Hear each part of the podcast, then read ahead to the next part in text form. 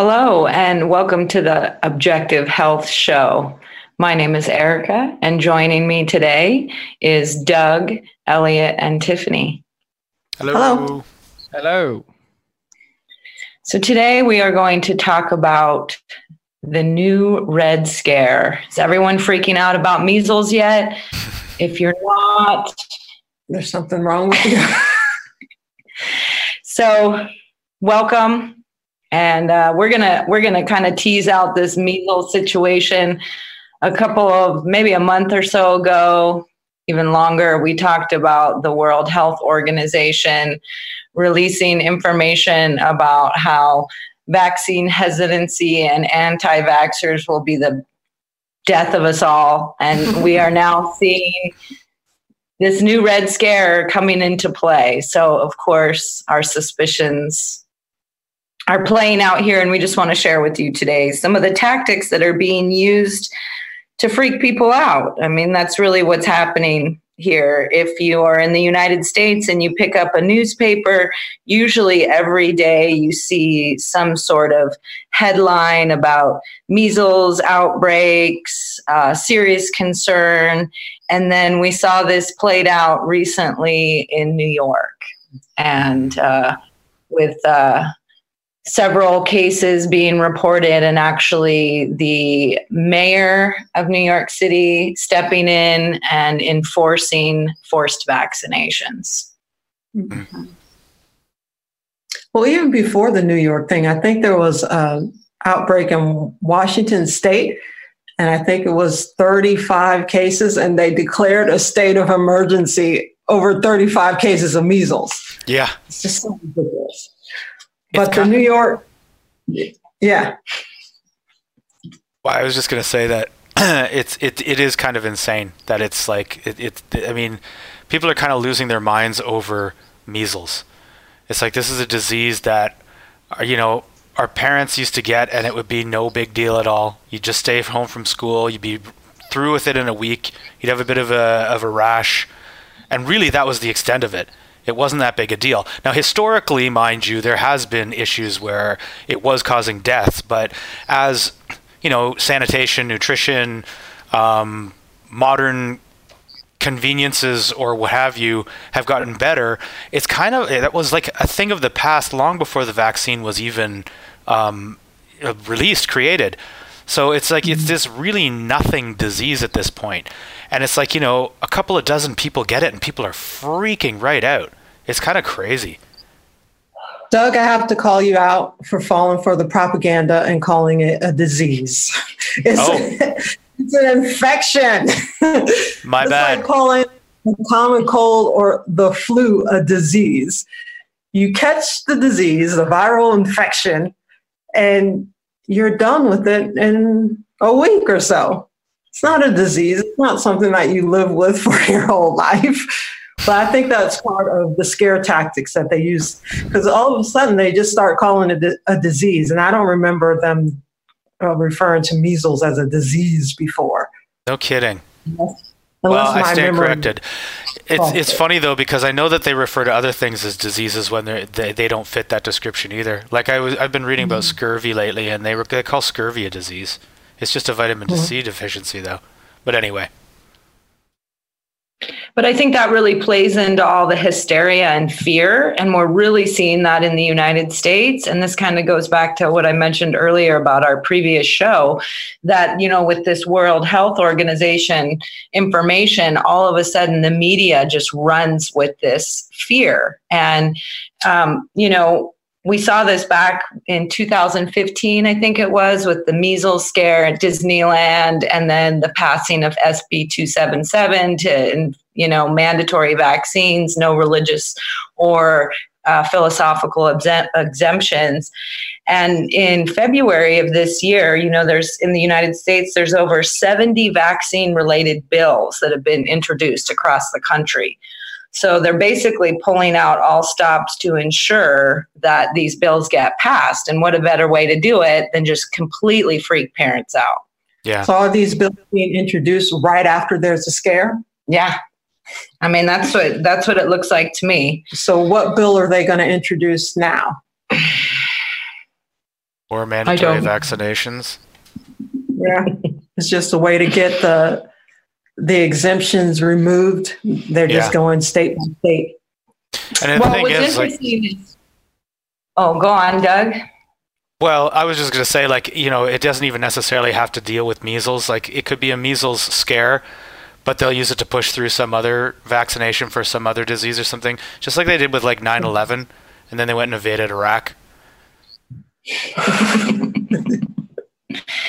Well, for the last week, I've been perusing the newspapers and I've cut out a few little um, articles here just to kind of share the theme that, that's in each one of these. And the most recent one was about um, Tuesday, the 21st of April, and it says FDA issues urgent vaccine assurance. And so now the FDA is, is stepped in. And so the article says as the number of measles cases spirals upward, spread mostly by those who refuse to vaccinate, the FDA took the unusual step mon- Monday of reminding the public that measles, mumps, and rubella vaccine is safe and effective.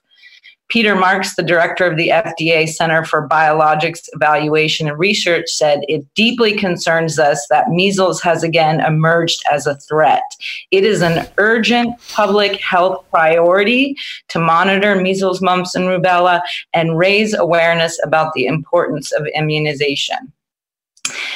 He, they go on to quote Paul Offit, and for those of you who don't know who Paul Offit is, you can look him up. They call him Dr. Profit, and uh, he, he basically is a uh, director of the Vaccine Education Center at Children's Hospital of Philadelphia, and said that it's helpful an FDA official issued a statement on the vaccine safety because it's another voice for hesitant parents. He said 18 studies infirmed, confirmed the or affirmed the safety of the vaccine. And, and then he goes on to say, I'm not sure how many more studies need to be done. I can't believe we are still talking about this issue that, from a scientific standpoint, has been resolved. And that seems to be the ongoing narrative is that the MMR vaccine is safe. It's don't be afraid, get it, your kids will be safe. You know, woe to those unvaccinated children. They're they're the bane of our existence, right? Yeah, just ignore the tens of thousands of parents who come out and say that immediately after having the vaccine, their child becomes regressively autistic Mhm. and can no longer speak after five or six years of perfect speech. They they they they must be just imagining uh, imagining it. It's a coincidence. It's a coincidence. This is just these are all just coincidence theories, basically. It's it's it's pretty ridiculous because you know it, it, they take such a hard line on it and say and just come out and say it is ridiculous that anybody would have any hesitancy whatsoever. They are 100% safe. When it's like everybody knows that that isn't true, or they should know that it isn't true. No medication is 100% safe. So why would you come out and say it's 100% safe? It's perfectly fine. There is absolutely no risk whatsoever. There's no reason for you to hesitate. It's like, well, I know you're lying. There's no such thing as a completely 100% safe medication. So obviously there's something. So if they came out and they said, you know, gave something like a little bit more reasonable, like it's highly unlikely that you'll have any effects, even though that's probably a lie too. I mean, that would kind of be a better story at least. Like they at least, you know, maybe get more people being like, well, since it's highly unlikely, I guess maybe we can take the risk. But but by playing this game where they're like there there is acting like there is absolutely no reason whatsoever that you would ever even think about not getting a vaccination. It just it, it just it, it strengthens people's resolve not to give in. I think anyway. He's downright lying as well because there's been no controlled studies on the use of multiple vaccines at once. Mm. It, there's there's there's it's not heard of. You do like individual vaccines, but with the MMR, it's usually not just the MMR. It's usually multiple other vaccines at the same time in like a two two month year old baby. It, mm-hmm. there's there's no there's no evidence for that. No. There's no evidence oh, for vaccines on pregnant women, infants, any it's it's ridiculous. Well, if you look into how Merck, they're the ones, the, the pharma company that owns the MMR vaccine, there actually isn't a solo measles vaccine. It's the measles, mumps, and rubella all together. Mm-hmm. So they had to prove that their vaccine was 95% effective. So when they did their tests, um, they tested children's blood against they didn't test children's blood against the wild mumps virus, which is what they're supposed to be protecting against, just in the case of mumps. They tested it against a weakened mumps virus, which is basically what is in their vaccine. So they're not testing whether the, the mumps MMR protects against wild mumps. They're testing whether MMR will protect against some attenuated strain of mumps, which is, you know, that's fraud basically. Mm-hmm. Well, they're on trial. They, added, they added ant- animal antibodies to their blood samples to get a good result. So when people say that there's 18 or however many studies saying that the MMR is safe, they're really not telling the truth because it's not really tested in natural situations. Yeah. And they're, they're, they're actually facing a lawsuit for that. That's it, it started in like 2010 or something like that. So it's been ongoing for what nine years now or something like that. It was like a whistleblower mm-hmm. came forward about that one. Yeah, I think it was Dr. Thompson, right? Was it, or was that a different case? Well, it might have been a different case, but he did come out and say that the MMR vaccine did have uh, research that they withheld showing the high rate of correlation between the particular MMR vaccine and autism in young black boys. Yeah. But you never heard about him again. He didn't go in front of, you know, uh, Congress or the Senate to testify. He just kind of disappeared off the radar. Yeah. So we really see how these things play together as this information comes out and parents are doing more of their research this is the scare tactic you know i mean we all know that misinformation abounds on the mainstream media and big pharma owns 70% of advertising and so that's why we see things in newspapers and on TV. So you want to play that clip of that we have of just kind of some of the stuff that's been happening in the United States with this.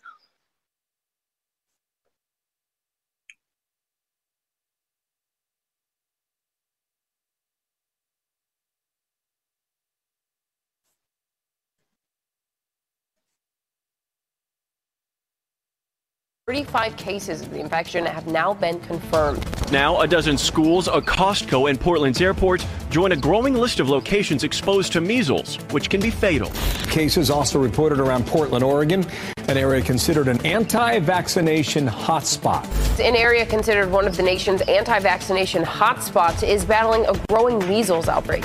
If someone brought in measles, even one person brought it into the international airport, and they encounter unvaccinated kids, it starts to spread like wildfire. People have such strong feelings about this. It's one thing to protect your own freedom, it's another to infringe on other people's health. Right? Yeah, mm-hmm. and the science is very clear on this that vaccines are safe. What? yeah. Speaking of infringing on other people's health. I find it really funny because you see this repeated again and again and again in the media. When they're talking about measles, they say, which can be fatal. And the thing is, I mean, that's not a lie. It can be fatal. It's possible. But at this, in this day and age, it's, it's pretty damn unlikely. Like it's, I think in the mm. last, what was it, in the last 10 years, there's some disagreement on, on the numbers on this, but it's like some say zero. There's been zero deaths since 2010 or in the last 10 years. And some say there's been two.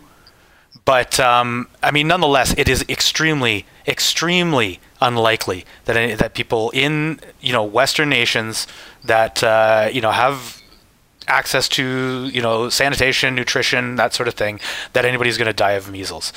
But they always always put that in there, which can be fatal.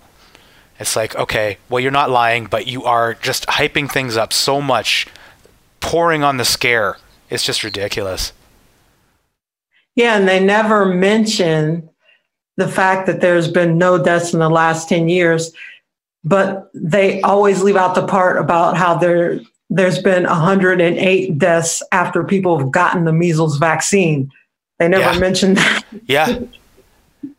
Yeah, Well, exactly. we, we we we have another clip of uh, Dr. Sears, and so he's a doctor out of California um, that has been advising parents about delaying or changing the actual vaccine schedule and got into a lot of trouble for this and was i think for two years kind of going through litigation and whatnot and ended up winning the case that what he was doing was not you know harmful to his patients and whatnot so if we want to play that um, he shares about what the actual numbers are and what measles really is for the parents that may be concerned about this Measles. How dangerous is it? Well, yeah, it's uh, measles is actually uh, a benign childhood illness for almost everyone who catches it. You know, 99.9% of cases are, are ultimately harmless. And, you know, you go back uh, several decades, people actually used to think of measles like we think of chickenpox today. It's just something that, that, that everyone catches and you go through it and you get your lifetime immunity. So it's, it's only serious for, for an extreme minority of cases. So and and that so what are the actual numbers? Because I keep you know honestly I, I I've been listening to these reports all week. It's been crazy, and I'll hear people saying you know some will say it's one to two per one thousand will die, or two to four you know per one thousand will die. I mean, first of all, to say like one to two or two to four is such a massively different number. I mean, one in a thousand and one in five hundred, which is essentially saying one or two. So the way they just loosely throw these numbers around, like increasing the risk just in that term one or two by hundreds of percentage points. What is the actual number? Because I'm always saying, I've you know Right. we've been talking about one in five hundred thousand would die in America, as I remember, from the measles in 1960 before the vaccine ever arose. But from a clinical perspective, as a you know, you've looked in this, you're a pediatrician. What are the actual? What is the death risk of measles? Right. So the, the media do inflate the death uh, risk of measles in order to scare people. They honestly do. Where, where the one in 500 or one in a thousand fatality rate comes from, that comes from the, the outbreak we had in 1989 through 1991. Out of all the children who came into the hospital or were sick enough to see a doctor, out of, out of just that data set of children, about one in 500 died. Uh, but we but we know historically, previous to that, going back you know four or five decades, ninety percent of measles cases were so mild people just stayed home. They knew it was they knew it was a harmless childhood disease, and they were familiar with it, so they just stayed at home. They didn't even ever tell their doctor. There's only about ten percent of people who got sick enough to seek medical care. So that's the data set they use to calculate today's fatality rate. But if you included all children who catch measles, when it goes around an entire population, the fatality rate honestly is only about one in every 10,000 children who Right. catch it. And then, then the, the number one in 500,000, Del, that comes from if you consider measles going through a whole population of adults and children, where in which some adults do catch it. If you consider the entire US population back in the 50s and 60s, the, the measles fatality rate was only about one in 500,000 uh, Americans. But those numbers don't scare people. And then the media, I'm sorry, you know, if you know, don't believe this, but they do this all the time. They have to use the worst number they can get a hold of in order to scare people.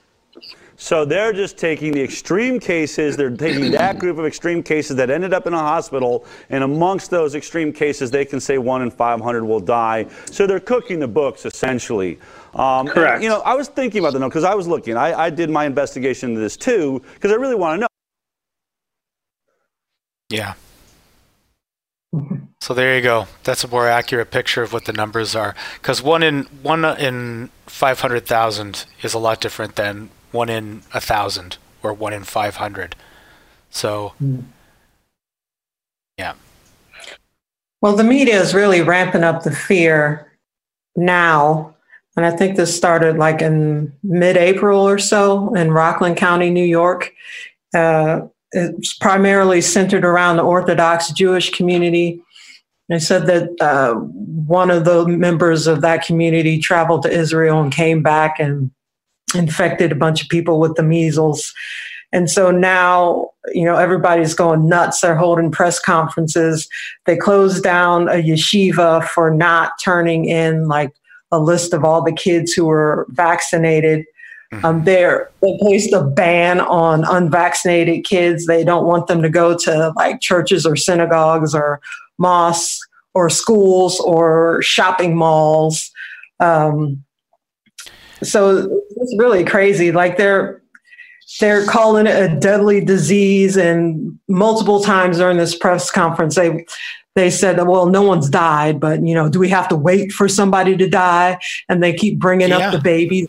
An infant was hospitalized and placed in the intensive care unit, and they never like you know go deeper like did this child have some kind of immune deficiency disorder? I mean what was the health status of this baby before it went into the hospital?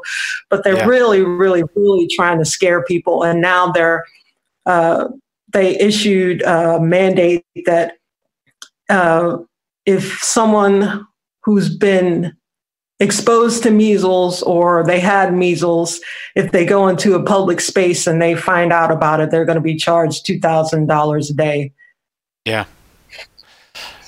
It's that's unbelievable. And they they said that they had 48 hours to get vaccinated or they face a $1000 fine. So, Oh. $1000 fine and then $2000 a day if you're exposed and then you go out in public. It's like these this is this is just crazy. This is like police state actions. Yeah, how are they going to know that you've been exposed for once? And then how are they going to know that you went out somewhere and you were exposed? Like they're relying on people if they see something to say something, basically Yeah. to snitch on your neighbors and say, I, "Oh, I know little Johnny didn't have his MMR vaccine, and I saw him at the mall yesterday. Somebody come and do something about it." Yeah. It's the Stasi tactics.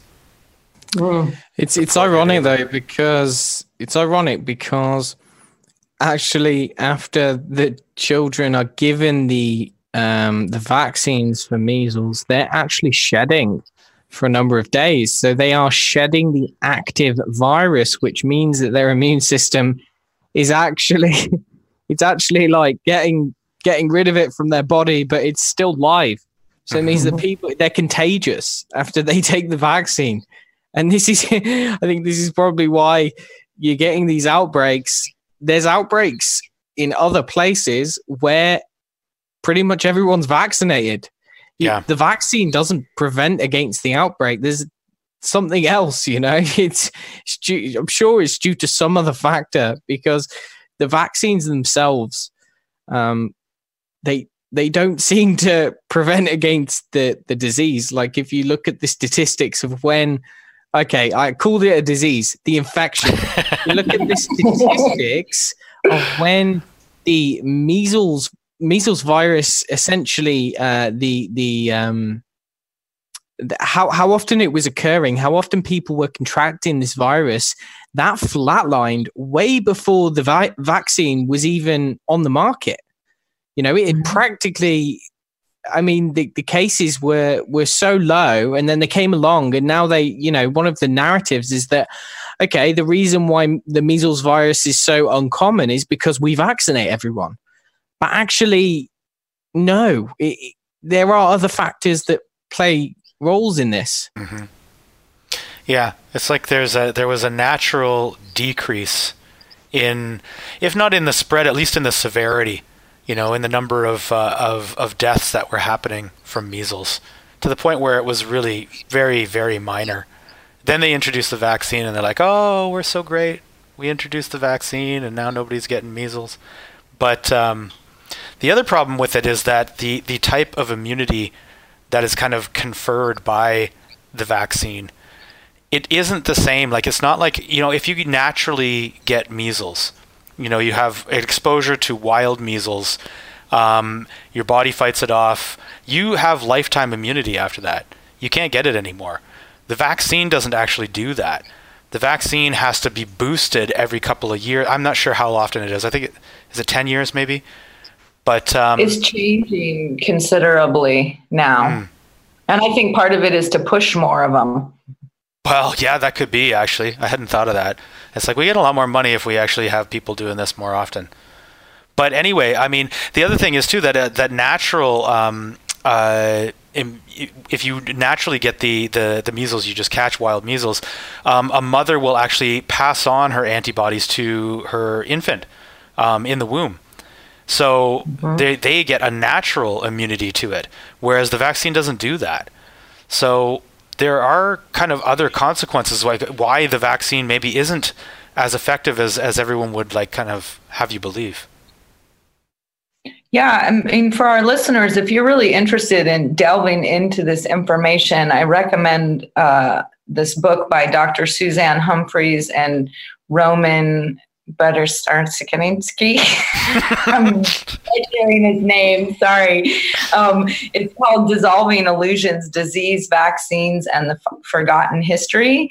And with the and in the title, it talks about how child labor laws, sanitation, hygiene, and improved standard of living and overall nutrition diminished the mortal threat of measles in the developed world long before the vaccine ever came on scene.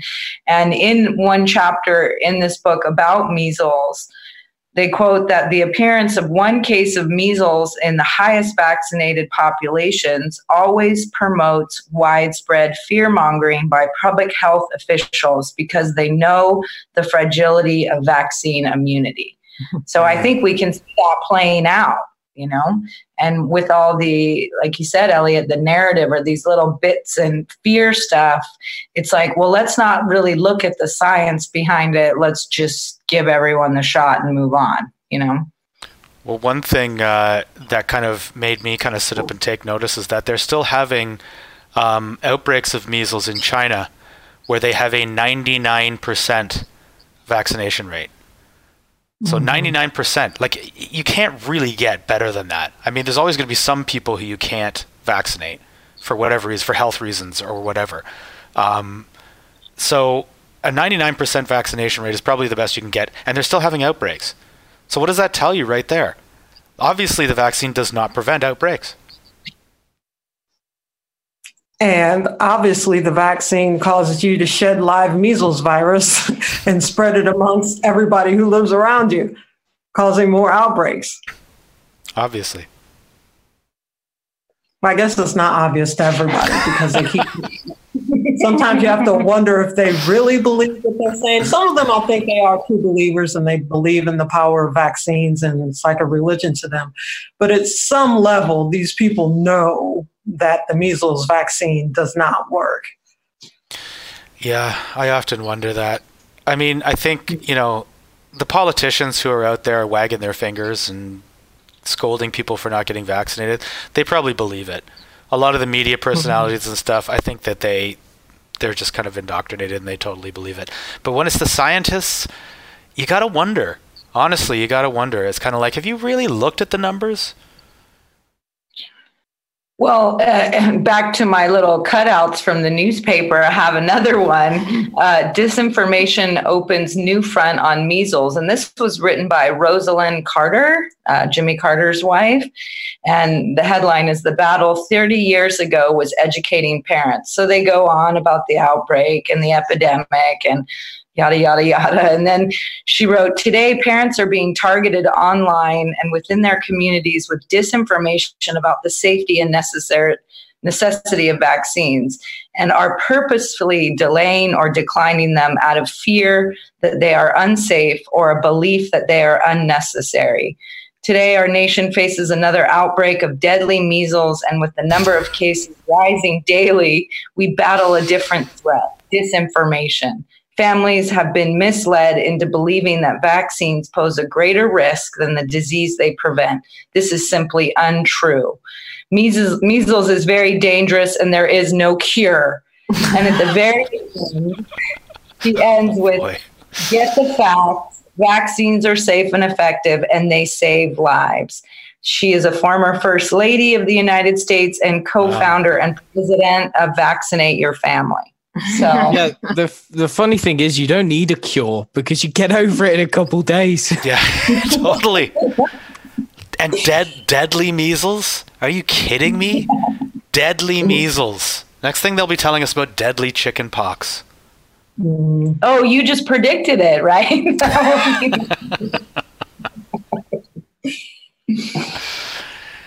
yeah.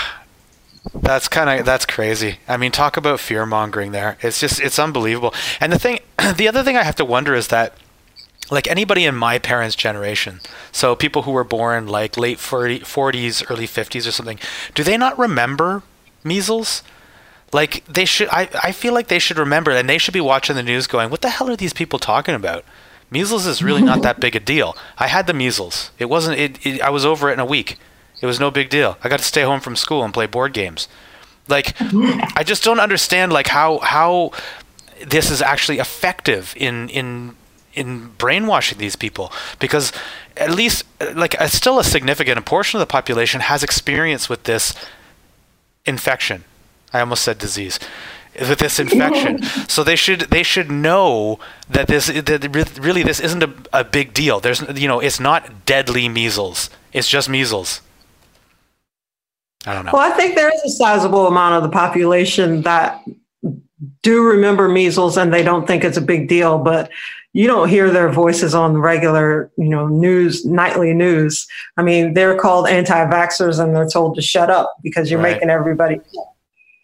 So I guess uh, it has kind of like two purposes. These scare tactics is to first scare the people who don't have the knowledge to, you know, do their own research and know the vaccines are crap and scare the people who don't remember because they're too young uh, having measles or the chicken pox and to know that it's no big deal. So they get all these people who don't have that prior knowledge and they scare the crap out of them and they pass that fear on to their kids and, you know, they shut up everybody else.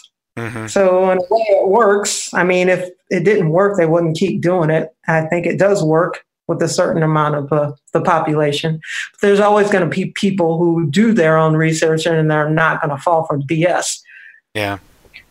I think part of it too is all the research now that's coming out about the negative reactions of the MMR. Mm-hmm. You know, I mean, 15 years ago you may have read a book and you it was kind of obscure but now it seems to be the autism debate is is raging on counter to what you see in the mainstream media.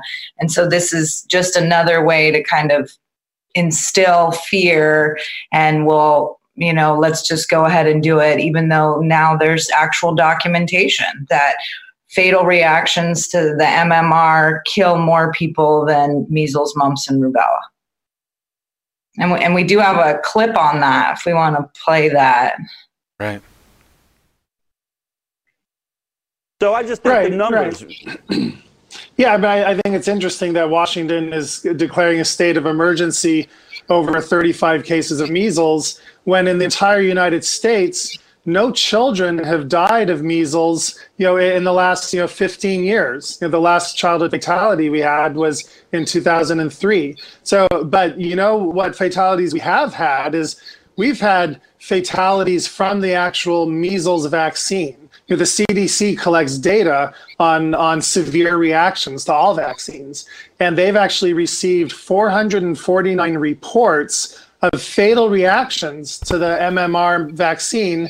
And, and in the last you know, 15 years, there have been over 100 of these fatal reactions to the MMR vaccine with zero fatalities in children from the measles disease.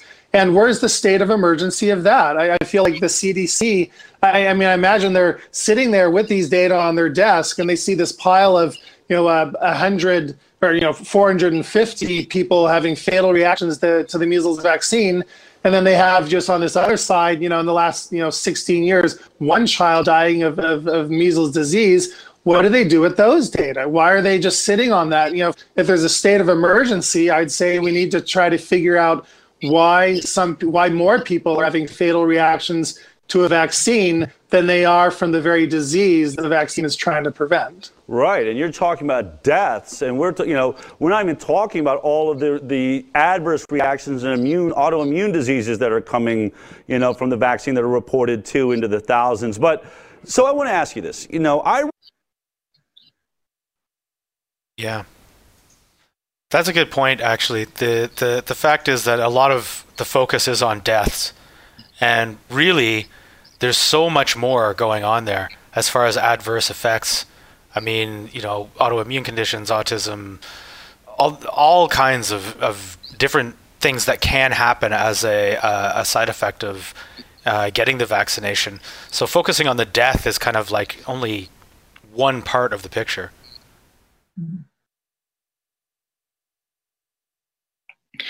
Yeah, it's hard to really weed through all the information and and not be affected by it. I think.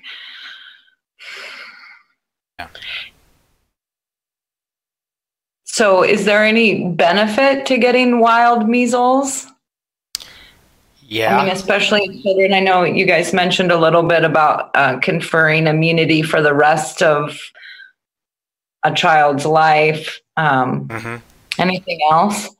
You have to stay yeah, home there's from actually school. lots. yeah, um, in in fact, it was um recently I saw it. It's been kind of um traveling through the social media circles. Um, some articles actually coming out. I think probably in opposition to all the nonsense that's going on in the US. Actually, is um basically information pertaining to measles ability to what it seems like is actually protect someone against cancer and potentially like kill cancer cells. Mm-hmm.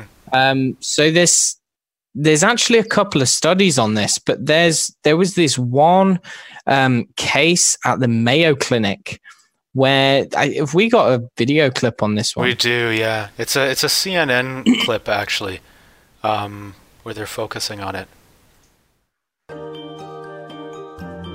And 4.2 times higher odds of ADHD,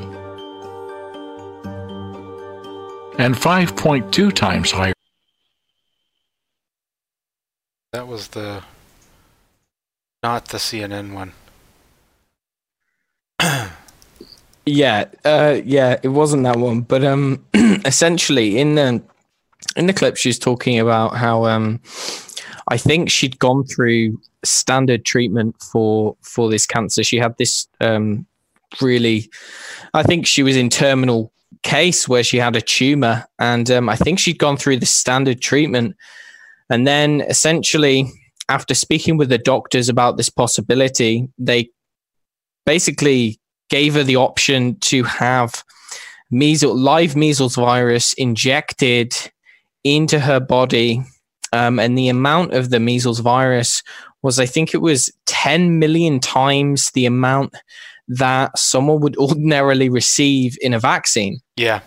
So, you know, having injected 10 million vaccines of, of the live me- measles virus and actually, apparently it killed her cancer cells. Yeah. So she's no longer got cancer. And um, this has been something that's the research is kind of focused on for a while now, actually, is is the virus because when you look at, at the correlations, the measles um, virus history of the measles virus is actually um, it seems to be protective from many other different kinds of diseases actually Yeah. and one of those i mean there's several types of cancer isn't there doug Yeah, there is actually. I, there was um, uh, there was an article called um, "Measles Scare Tactics Hurt Us All," and it's up on uh, sott.net. Although it seems to have disappeared from its original source, um, or at least I had trouble finding it.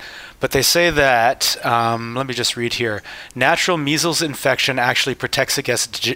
excuse me, protects against degenerative diseases, skin diseases, immunoreactive diseases, asthma, allergies, and certain tumors. it also looks at studies which show that measles infection in childhood may protect against childhood leukemia, Hodgkin's disease, non Hodgkin's lymphoma, genital cancer, prostate cancer, gastrointestinal cancer, skin cancer, lung cancer, ear, nose, and throat cancers, ovarian cancer, heart attacks, and strokes during adulthood. So,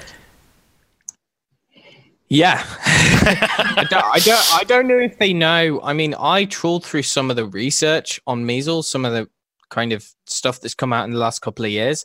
I think they're kind of just speculating as to how this works. There's a couple of mechanisms that I could see.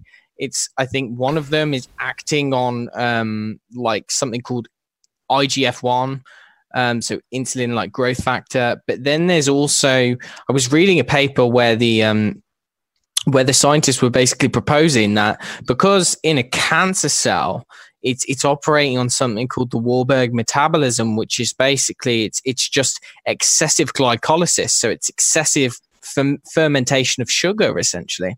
Hmm. And so apparently, what this does is it's proposed to make the uh, cancer cell like specifically susceptible to the measles virus. The measles virus, in some way, is capitalizing on the fact that this this um, cancer cell is essentially operating on this fermentative sugar based metabolism. And what it's doing is it's kind of able to get in there and modulate the re- the the way that genes is transcribed and actually um, initiate a cascade of events, which in some some weird way actually oh, activates like uh, cell death.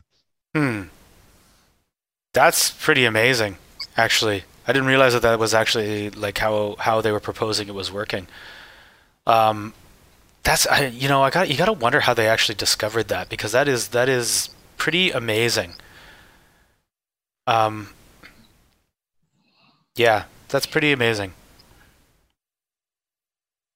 And then it kind of shines a whole new light on our relationship with microorganisms living on this planet. Because at one point it was common for us to come down with these diseases that like me- measles, uh, chickenpox, um, all of these kinds of things. They were just kind of part it's like a rite of passage for a child to go through almost. And it kind of yeah it almost suggests somewhat that we are in some way uh kind of cooperative with these you know we maybe benefit each other in some weird way or maybe that's why we allow ourselves to be in- infested with these viruses with these kind of bacterial pathogens or whatever it is maybe a lot of these things that are common growing up, you know, like um, worms, for instance, you know, mm. helminths, like loads of children get worms. It's really common, but actually they use worms in therapy now. So they're actually finding that what they do is they have a, a, real benefit. And maybe that's the case with measles is that maybe it's part of actually inoculating us to the outside world. Mm-hmm. Yeah, I think that's a really good possibility. I think we've had like kind of we have this kind of uh, aggressive stance towards um, these uh, you know germs, viruses, bacteria. We're kind of like you know it's like a war. You use this war kind of analogy that you have to fight it off and all these kinds of things. But maybe there is actually something more going on there. Maybe it does have a cooperative. I mean, the other thing is too that how much of our DNA is actually viral in origin. I can't remember the mm-hmm. exact percentage. It was like 13% or something like that. Like a significant amount anyway. So I mean, obviously like we wouldn't be human beings as we are if we didn't have that viral component to our DNA. So I think we don't really understand entirely what's going on here with with you know our relationship to all these kinds of um, uh, infectious elements. Well, it sounds as if these childhood infectious diseases are necessary if you actually want to have a well functioning immune system in your uh, adulthood. So, and to avoid those things, I think we're doing ourselves a disservice because you know people who are older and maybe for some reason they didn't have chickenpox or mumps or measles when they were younger if they get it when they're older it's is really much, much worse. So the best time to get it is when you're like between the ages of like what, four and eight or something like that is when kids usually come down with these infections.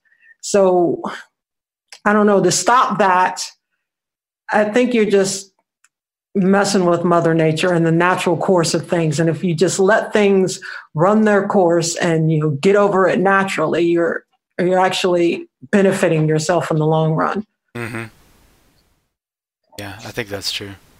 We're kind of messing with things you don't understand. Fear of like what happened to these parents in New York. You know what I mean? So so maybe you have questions and you decide not to vaccinate, but now you're hiding your kid in your house because you're worried about paying a fine for um, you know, having them run a natural course. I mean, I was reading in this book, Dissolving Illusions, that a lot of times a measles outbreak doesn't even have a rash, and that Mhm. uh, you, you wouldn't even necessarily know you had it. Maybe you were just feeling under the weather or sick. You didn't break out in any rash, and then it, it ran its course and it left. Mm. So that's my my issue with these people that try to enforce these mandates like how do they know for sure that someone has been exposed? Like what does that even mean? Or how do they know? They can't say with any you know 100% certainty that uh, person a infected person b. There's no way that you can know that. No. No, it's true. But we'll probably start to see lawsuits. Yeah. Because you didn't get your kid vaccinated and he got my kid sick. sick because you walked past me while I was in the mall. exactly. Yeah. Are you going to start having curfews for vaccinated versus unvaccinated people? It's like unvaccinated people can come out during these hours and that's it. And anybody who doesn't want to be exposed to them can run and hide in their house. That's probably the way it's going to go. Hmm. Well, you you see that. I mean, we saw that with SB two seven seven. Like, show us your papers. Your kids can't get their, you know, American free public education if you don't go along with the uh, the regime of what's expected of you. You know, what is it? Sixty nine different vaccines by the time they're, you know, 8 I mean, it's 72 you now, I think, isn't it? Yeah, I mean, it just and it keeps climbing and climbing. That's really what's so concerning. And uh, you know, I mean, I, again, out of fear, and I know I don't share my personal stance on it at all with people because I don't No. want to have the discussion. I do not want to have the discussion. Yeah, I, I agree. Uh, I used to work in a health food store, and even there, where it's generally a fairly receptive audience, like you know, the the people who are, are coming into a health food store often have kind of, you know, they're they're more open to the idea that maybe vaccination is uh, is not the the be all end all, or at least have questions about it. Um, but still, I wouldn't I wouldn't say anything because you, you still you never know. It can it can really people are extremely um, polarized on this issue. Um, yeah, it's like like Donald Trump. It's like you know you don't you don't go out there with a MAGA hat these days. You know what I'm saying? Same thing with the the vaccine thing. You don't go out there with a a vaccine a, a It's pro like vaccine. insulting somebody's religion Yeah. Yeah. if you talk talk poorly about vaccines. Absolutely. Well, and I will say, and we said it in our last show that we did on this, is that we're not anti necessarily. We're just pro safer, more studies. I mean, why not have the conversation? You know, with all these scare tactics and fear mongerings that's happening, why don't why is there not a balanced view on both sides? And you put them on one of these talk shows and you let them hash it out. You know, Uh, Well, there have been several people who are well researched in the area of vaccines who invited pro vaccinators to debate them, and they won't show up. Mm. The pro vaccine people will not show up for the debate. And I think it's because they know they will get decimated because there actually is no research that really backs up the fact that vaccines are safe and effective. There aren't. But then what that also means is that those individuals are spineless and consciously doing it, consciously deceiving people for personal gain. Yeah. And that's even for me, that's you know that's a that's hard. I think that's hard to for many people to swallow. Actually, Mhm. to swallow that people can consciously um, lie about things, even though they might know that they're potentially causing widespread pain and suffering for thousands of people. You know, because there's not just children with autism. There's, I mean, there's so many vaccine related injuries. It's just they they just pop up left, right, and center. Um, and I think people find it very difficult to even conceptualize that people may be aware of this kind of stuff. So they'd probably find excuses for if they if they heard that fact. Mhm. And I would like to think that pediatricians aren't that nefarious, you know, uh, that that would not be their agenda. I think with medical doctors in particular and pediatricians that they just don't they're never given the research to really look Yeah. at it and they don't have the time to do the research. I mean, Dr. Sears obviously as we've seen in the video has, but he took a lot of heat for that and had to fight really hard to come out the other end of it and still continue to practice. Yeah. There was a doctor too um, a little while back. One of the I think she was on that show The Doctors or something like that. I don't even know the show. I've never actually seen it before, but and she actually came out um, kind of demanding kind of more information about vaccines before she vaccinated her child. And I think she had had like like uh, Del Bigtree, who who made that movie Vaxxed, actually gave her, and it was nothing but the file or something like that, the the file that had the the information that the the whistleblower had reported, and it was just from reading that she was kind of like, nope, I'm not doing this. So there are a few kind of brave people out there who are kind of stepping forward and kind of. And I'm sure there's a lot more who believe that vaccines are not safe and they just don't say anything just to protect their careers. Yeah, I'm sure there's a lot more than we we know. I think that's true. So if um, if anybody actually finds themselves with a case of the measles, what uh, what do you think they should do? Don't get the vaccine. Just chill out, go home, Yeah, take a week rest. off. Yeah, play board games. Eat copious Don't amounts. scratch it. Eat, eat copious amounts of beef liver. Oh, why is that? Oh, Elliot. oh, secrets.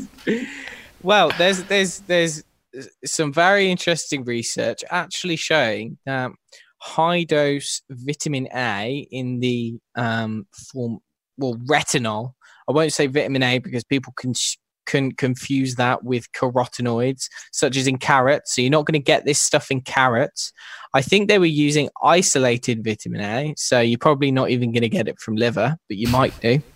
Um, but yeah, very high dose vitamin A. And actually, what it's doing is it's modulating the immune system.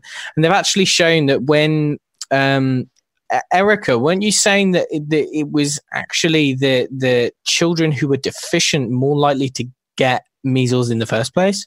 Yeah, so that was back from that the the book Dissolving Illusions. They talk about uh, how um, vitamin A stops the measles virus from multi- uh, rapidly multiplying inside cells by upregulating the innate immune system in uninfected cells, which helps to prevent the fi- the virus from infecting new cells. When the body fights any infection, especially measles, vitamin A stores become depleted by various mechanisms. Measles infections and high titer measles vaccine both impair cell mediated immunity in part because of this vitamin A depletion. And historically, they talk about in this book that, and we probably even see that in third world countries where people are suffering from malnutrition and starvation, they are more apt to get these kinds of diseases. Mm. And that, is, like you said, Elliot, you up the vitamin A, it should help with that. Mm. Yeah, and there's you know there's several trials that I could see um, that were basically comparing, and this was usually in the third world, like in countries like Zambia and other places in Africa, but where this measles is like is potentially life threatening because of the complications, apparently. Um, the children over there are more likely to develop things like the complications, like related pneumonia and stuff, because that's what they're more likely to die of. It's not necessarily the measles, it's the complications, whatever that might be. And so the children who they basically, there's been several studies um, supplementing vitamin A to these children, and they find it's like a consistent finding that actually the ones who are given vitamin A um, deal with the measles virus a lot quicker. Um, but are also much less likely to develop any kind of complication related to that. So it makes you wonder actually, is is the measles or is measles related complications is it just actually due to widespread nutrient deficiency mm. like a malnutrition kind of thing as well is i mean i know it's kind of contradictory because we were saying oh perhaps measles is you know measles seems to boost the immune system but is the type of measles whereby you're developing life threatening complications is that actually due to like chronic malnutrition Mm-hmm. And then actually by addressing chronic malnutrition, the measles becomes, you know, essentially a, a rite of passage, so to speak, that most people tend to do fine with. Yeah. Well, I think that proves out in third world countries. Like there's a recent measles outbreak in Madagascar, and the numbers, well, the media says that like 1,200 people died. Mm. So there's poverty and malnutrition in Madagascar. So if those numbers are correct, then that would kind of uh, be testimony to the fact that it is a problem of malnutrition. Mm-hmm. So, so maybe Bill Gates will start feeding beef liver to third no, world they're countries. Yeah. vaccinate them all. Vaccines is that's Yeah. going to help people. Don't be pulling them out of poverty for God's Yeah. sakes. Just vaccinate them. Don't give them good food, just shots. But again, it comes back to many of the other kind of many of the other kind of infections that they tell you that you need to vaccinate against, like the flu, which most people get by fine with. Mm-hmm. But usually, the people who are chronically malnourished and sick already, they're the people who die of the flu. Mm-hmm. So Yeah. maybe fix the nutrition Yeah. rather than rather than pumping a, a vaccine. Yeah. Yeah, I agree. And Erica, weren't you saying that vitamin C is supposed to be really good as well? Yeah, so um, they write in this book the other essential nutrient in measles cases is vitamin C. And it says vitamin C treatment has a beneficial effect in reversing this viral immune suppression. So, availability of vitamin C rich fruits and vegetables was another factor in disease morbidity and mortality reduction. There were uh, improving trends in overall nutrition as seen by a parallel in the decline in deaths from measles and the vitamin C deficiency disease. Experiments done in the 1940s show that vitamin C was effective against measles, especially when used in high doses. So during an epidemic of, of measles, vitamin C was used prophylactically, and all those who received as much as thousand milligrams every six hours by vein or muscle were protected from the virus. Given by mouth, thousand milligrams in fruit juice every two hours was not protective unless it was given around the clock. It was further found that thousand milligrams by mouth four to six times each day would modify the attack. And so, with the appearance of Koplik spots and fever, if the administration was increased to 12 doses each 24 hours, all symptoms would disappear in 48 hours. So, hmm. just high dosing vitamin C. High dose vitamin C, particularly IV or intramuscular, it sounds like. That's great. Mm-hmm. Yeah. So, vitamin C and vitamin A, folks. Don't worry about your vaccines. I'm not a medical well, doctor. and one the way. last thing to share that they wrote here it says this raises an interesting argument in terms of herd immunity, but for some reason, we never see nutrition being mentioned in media ads that warn of disease epidemics. Hmm. It's true. so yeah, we'll see how this plays out. You know, I I tend to be more kind of an optimist. I know I might others might not share this sentiment, but I'm just going to share my last little bit here. Um, with all this stuff coming out with Monsanto and being sued, and just the third or fourth case was just settled, and they agreed glyphosate, you know, contributes to non-Hodgkin's lymphoma. I think eventually this vaccine information will out. I hope it may take ten years, but I think that kind of just following it for so long, the possibility is there that people like Robert F. Kennedy Jr. that they are doing their due diligence and they are really taking this information to the wider public and we may see in the future litigation against companies like Merck or you know what I mean? I, I hope that. I know that's kind of may even sound naive, but I never thought I'd see it with Monsanto, so maybe it will happen with vaccines. Yeah, I know what you mean. They can't be sued for vaccine injury. Yeah, that's true. But you can get them on corruption charges. Thanks. I don't mean to burst your bubble. No, I'm I'm not I'm- I'm- overly optimistic with that. Yeah, because already we have Facebook censoring uh, anti-vaccination posts on their platform. Yeah. So I, I don't, I don't know. Maybe something really awful will have to happen, like something out of uh, V for Vendetta, where they found out that the government, the government was behind that epidemic that killed all those hundreds of thousands of children. I don't know. Maybe something like that will have to happen, or I don't know.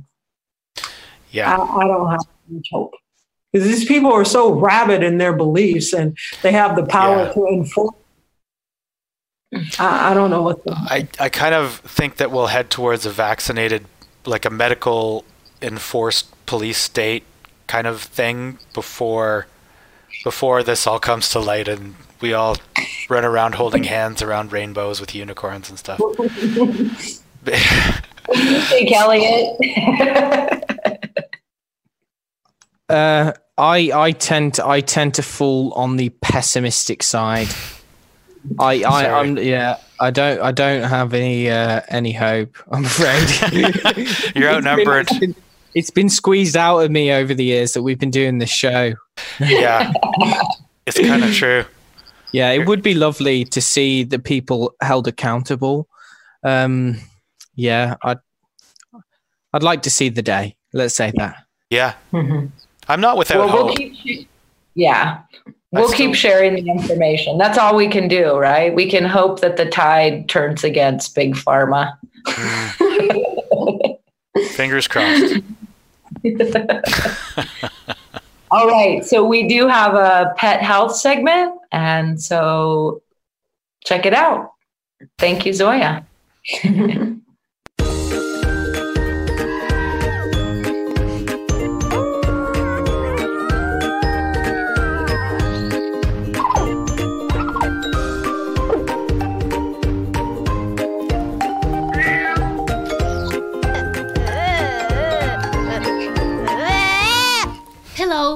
welcome to the Pet Health segment of the Objective Health Show. This time, we are going to talk about cats and their behavior. Those of you who have cats probably know those things. But Jackson Galaxy, a real cat whisperer, always has something new to say that you haven't known before. So watch this video and don't forget to stay until the end and watch an oldie but goodie about a very cute and talkative pooch. Have an awesome time, everyone. Goodbye. Hey everybody, this is Jackson Galaxy at Chewy. Today we're going to talk about cat body language 101. So your cat's going to tell you about how they're feeling with general body language. We're talking about ears, we're talking about eyes, whiskers, and tail. You put those things together and you know whether your cat's happy or a little suspicious or flat out scared or angry. First, take a look at what their eyes are doing. The eyes are definitely the windows to the cat's soul. It's about the dilation of the pupils. If you're looking at your cat and they've got those bowling ball eyes and all you see is black, not a good thing. Because what they're doing is they're opening up their peripheral vision. That is saying to you that I'm looking for escape. I'm looking for any which way out of this room. not a good sign. If you're seeing cats with a relaxed pupil, not dilated, not concentrated, well, then your cat's pretty relaxed and neutral. Ears. Cats' ears are an amazing thing. They can focus almost completely behind them. They know if someone's coming to get them, and that's the thing. If your cat's ears go that way, out, they're trying to get information around them, which is to say, they're not entirely confident with their surroundings. A cat whose ears are straight forward, not pointed, not backwards, and not turned, again, that's the way of saying, I'm here, I'm confident, I'm neutral. Whiskers also tell you something about how your cat's feeling. If they're trying to explore their territory, whiskers are going to go forward. And that's saying, not sure I trust this environment all that much, or I'm hunting you. One way or another, not what you want to see. You want to see whiskers just neutral. It's all about neutrality. Neutrality tells you that I'm confident. Then there's the tail. If your cat's tail is wagging, even twitching, it's letting you know, no, I'm not happy. I'm kind of agitated. The more it goes into a wag and a whip, your cat is ready to blow. The best tail posture there is in terms of confidence, in terms of mojo, is the tail that goes up to a backwards question mark. That just tells you, hey, I'm here, I'm not feeling anything, glad to see you too. As the tail goes down, it's telling you different things. If the tail is just parallel to the ground, I'm exploring, not totally confident. As it goes down even more and more, it's telling you that my confidence level is not what it could be. Once that tail is almost dragging on the floor, your cat is also probably army crawling across the floor, saying, I don't like this area at all. And then, of course, the least confident cat of the bunch is when the tail goes under the body and gets tucked. You want to see that backwards question mark. You want to see eyes that are neutral. You want to see ears and whiskers that are neutral. That tells you your cat's feeling good, they're feeling confident, they're mojo-fied, and you are doing your job as a cat guardian. So that's it. Cat Body Language 101. The most important thing you get to know about your cat is how they feel about other people, animals, and their environment. This should give you a great start. I'm Jackson Galaxy. Thanks for watching, folks. food. You know, I just couldn't stop thinking about it. Yeah. So, yeah. Yeah. So, you know, I, I went to the fridge and I opened up the meat drawer. You know what the meat drawer is, right? Yeah. What was in there? Well, I'll tell you what was in there. You know that bacon that's like maple? It's got maple flavor. The maple kind, yeah. Yeah, so Yeah. I took that out and I thought, Yeah. I know who would like that. Me. So I ate it. Oh no. You're kidding me. Nope. Not kidding. You know, I also noticed there was some beef in there. Yeah, you know, steak, you know, juicy. Well, I ate that too. But I went back to the fridge just a few minutes ago and I put something together really special. You're going to love this one. I took some chicken. Yeah. I put some yeah, I Yeah. put some cheese on it. And I covered it with Covered it with what? I covered it with cat treats. Yeah. Then guess what? What? I gave it to the cat.